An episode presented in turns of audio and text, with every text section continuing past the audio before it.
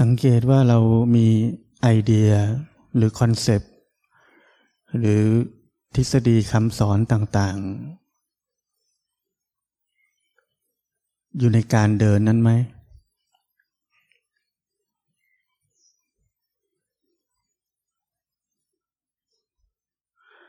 ถ้าไม่มี มันจะคงเหลือ แค่ความเคลื่อนไหว คงเหลือแค่ความรู้สึก ที่บริสุทธิ์จริง ๆ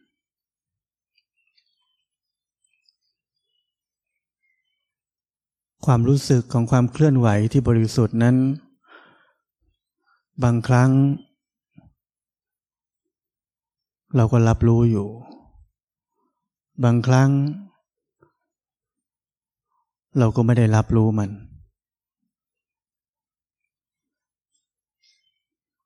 ไม่ว่ารู้หรือไม่รู้ มันก็ผ่านไป มันผ่านไปแล้ว อย่าเอารู้ แล้วผิดหวังกับตอนที่ไม่รู้ นั่นคือไอเดีย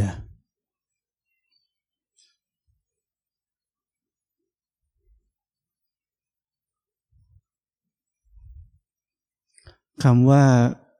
ปฏิบัติธรรม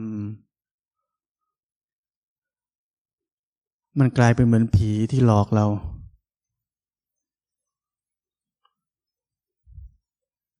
หลอกว่าต้องเป็นอย่างนี้ อย่าเป็นอย่างนั้น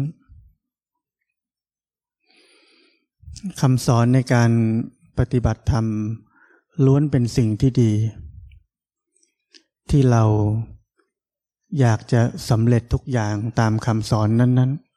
ๆ และนั่นคืออุปสรรค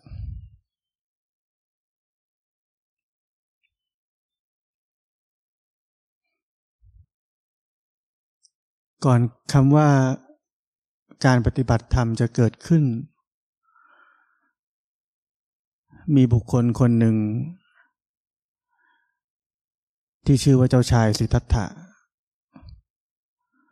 เรียนรู้ชีวิต เรียนรู้วิถีของความเป็นไปของชีวิตนี้อย่างซื่อตรง ท่านไม่มีวิธีปฏิบัติ อยู่ในหัวท่านเลย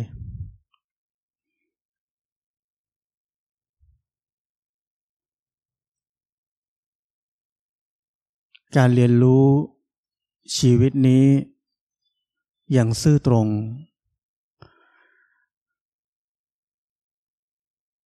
จนเข้าถึงความหลุดพ้น แล้วท่านค่อยพิจารณา ถอยกลับไปแล้วถ่ายทอดมันออกมา เป็นวิธีปฏิบัติธรรม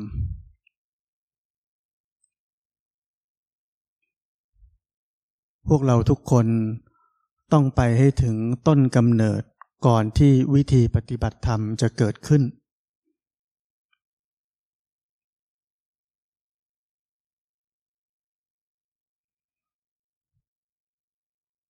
มันเป็นการใช้ชีวิต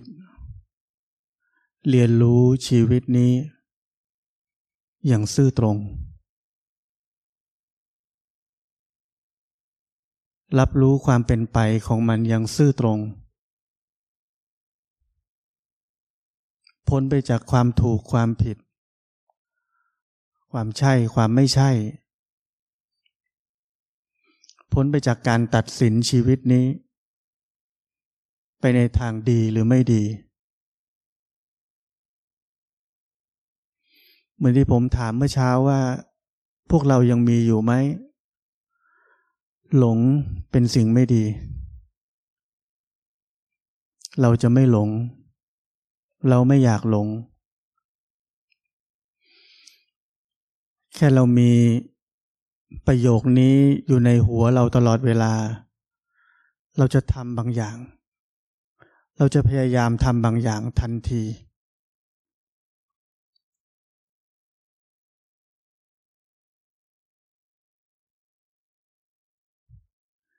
เบื้องหลังของ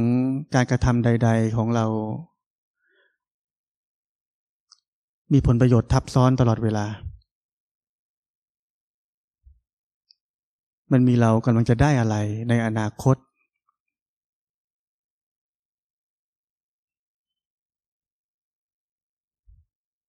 หลวงปู่ดูลท่านมีลูกศิษย์เป็นเนน เนนมาถามหลวงปู่ว่าปฏิบัติธรรมยังไง หลวงปู่บอกพุทโธ เนนไปพุทโธอยู่หลายเดือน สงสัยไม่ได้อะไรมั้ง มาถามหลวงปู่ใหม่ หลวงปู่พุทโธไปทำไม เริ่มเครียด รู้สึกไม่มีอะไรดีขึ้นในชีวิตเลย อยากรู้ว่าพุทโธไป มันจะเป็นยังไง เราจะดีขึ้นแบบไหน หลวงปู่ตอบว่า ไม่ต้องถาม ไม่ต้องสงสัย กลับไปพุทโธ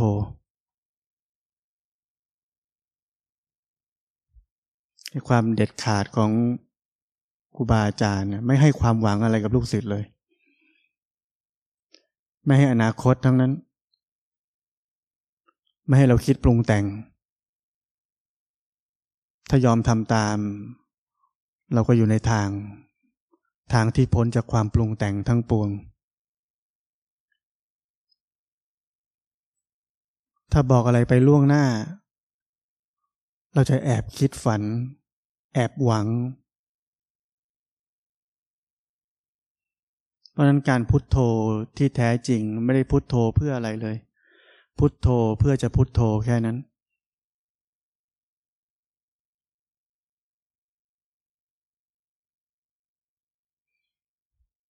เพราะนั้นเราเดินจงกรมอยู่ตอนนี้ พวกเราอาจจะไม่ใช่สายบริกรรม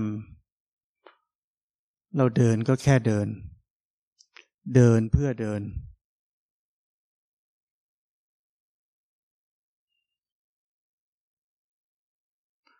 ถ้าเราได้เดินเพื่อเดินจริง ๆ เราจะพบความรู้สึกตัว ในแบบที่บริสุทธิ์ ไม่ใช่เรารู้สึกตัว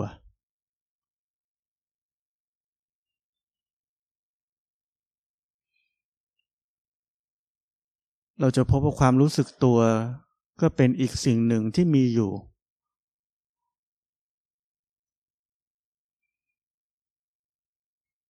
มันไม่ใช่สิ่งเลิศเลออะไร มันเป็นอย่างนั้น มันเป็นอย่างนั้นของมัน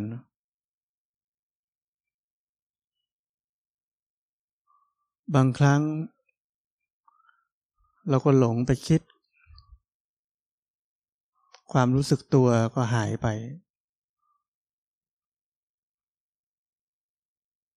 พอมันรู้ขึ้นมา เราก็รับรู้มันเป็นอย่างนั้น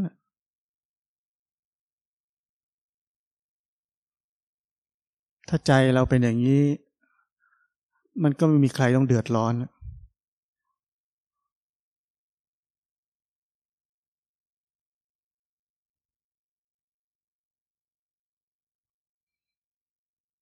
ถ้าเราเห็นความแตกต่างของความรู้สึกตัวที่บริสุทธิ์ กับความเป็นเราที่คอยจะรู้สึกตัว เราจะเริ่มแยกแยะได้ เราจะเริ่มเข้าใจแล้ว ว่าสิ่งต่างๆ นั้นมีอยู่แล้ว ตัวเราต่างหากที่ไปแปดเปื้อนมัน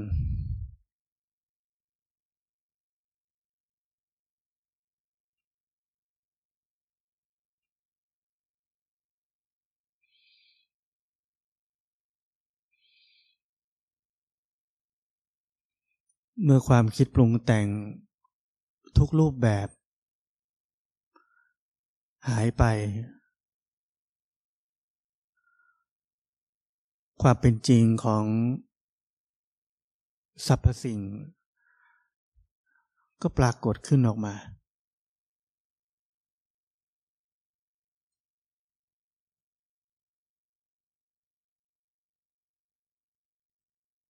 แต่เราทุกคนยังคุ้นชินกับ ความรู้เก่าๆ ไอเดียเก่าๆ คอนเซปต์บางอย่าง มันจะเกิดขึ้น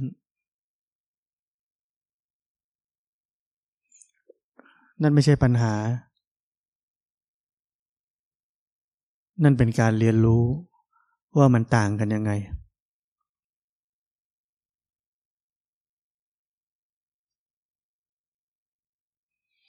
อย่าลืมที่ผมบอกเมื่อเช้าว่า ทุกไอเดีย ทุกคอนเซปต์ทุกกรอบ ที่เรามีอยู่ในสมองของเรา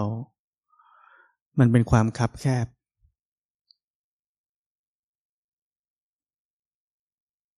ไม่ว่าสิ่งสิ่งนั้นจะดีแค่ไหนก็ตาม มันยังเป็นความคับแคบ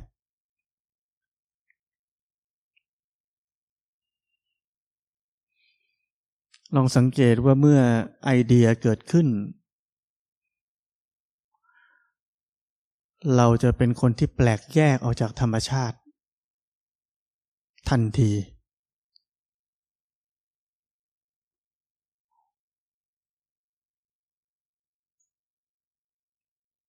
ความกว้างใหญ่ไพศาลหรือที่เรียกว่าความเป็นหนึ่งเดียวกับธรรมชาติ หายไปทันที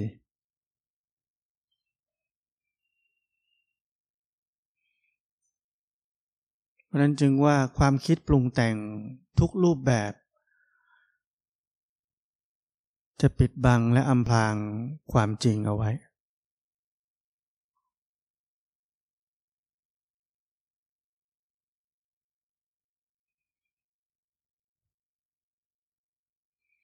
ผมเคยสอนพวกเราว่า ทุกคำสอนหรือทุกเป้าหมาย จะกลายเป็นอุปสรรคในที่สุด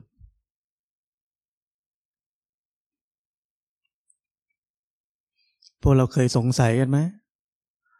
พระเจ้าบอกว่าต้องมีความเพียรชอบ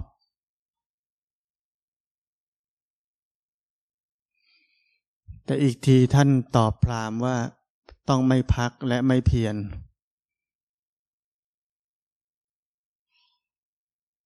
เรื่องของภาษาเป็นเรื่องที่เป็นอุปสรรคได้เสมอ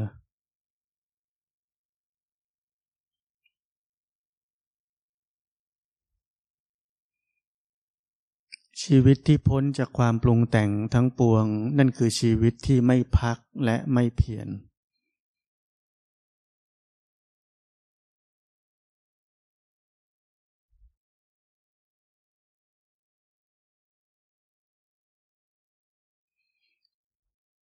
หลวงพ่อเทียนสมัย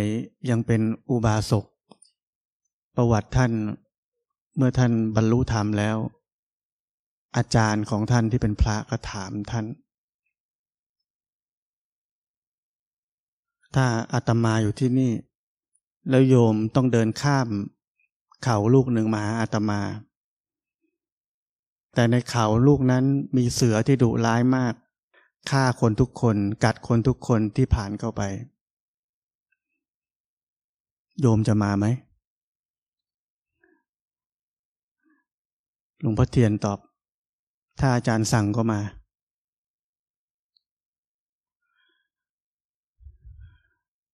อาจารย์ก็ถามว่าไม่กลัว เสือมจะกินเรานะ ท่านบอก ยังไม่เจอเสือไม่รู้ อาจจะเป็นท่านฆ่าเสือเองก็ได้ ไม่ใช่เสือฆ่าท่าน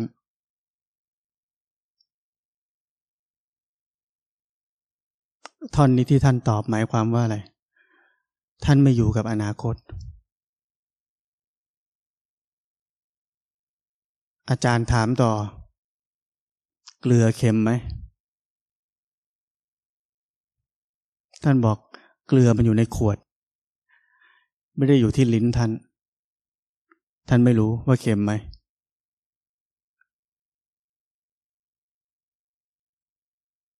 อาจารย์ถามอีก พลิกเผ็ดไหม ท่านบอกไม่เผ็ด มันไม่ได้อยู่ในปาก รอมันอยู่ในปากท่านก่อน ถ้าเราจะตอบว่าเค็มหรือเผ็ด นั่นแปลว่าเราต้องใช้อดีตใช่ไหม นี่คือชีวิตที่เหลือแต่ปัจจุบัน ไม่มีเรื่องราว เป็นชีวิตที่ไร้เรื่องราว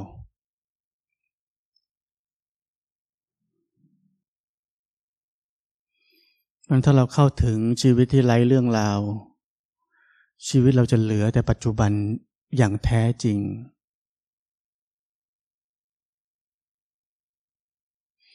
แต่เราอย่าไปคิดว่าท่านไม่รู้นะว่าเค็มหรือเผ็ดแต่ท่านรู้ แต่อาจารย์ท่านสอบอารมณ์ เป็นคำถามแบบปรมัตไม่ใช่สมมุติ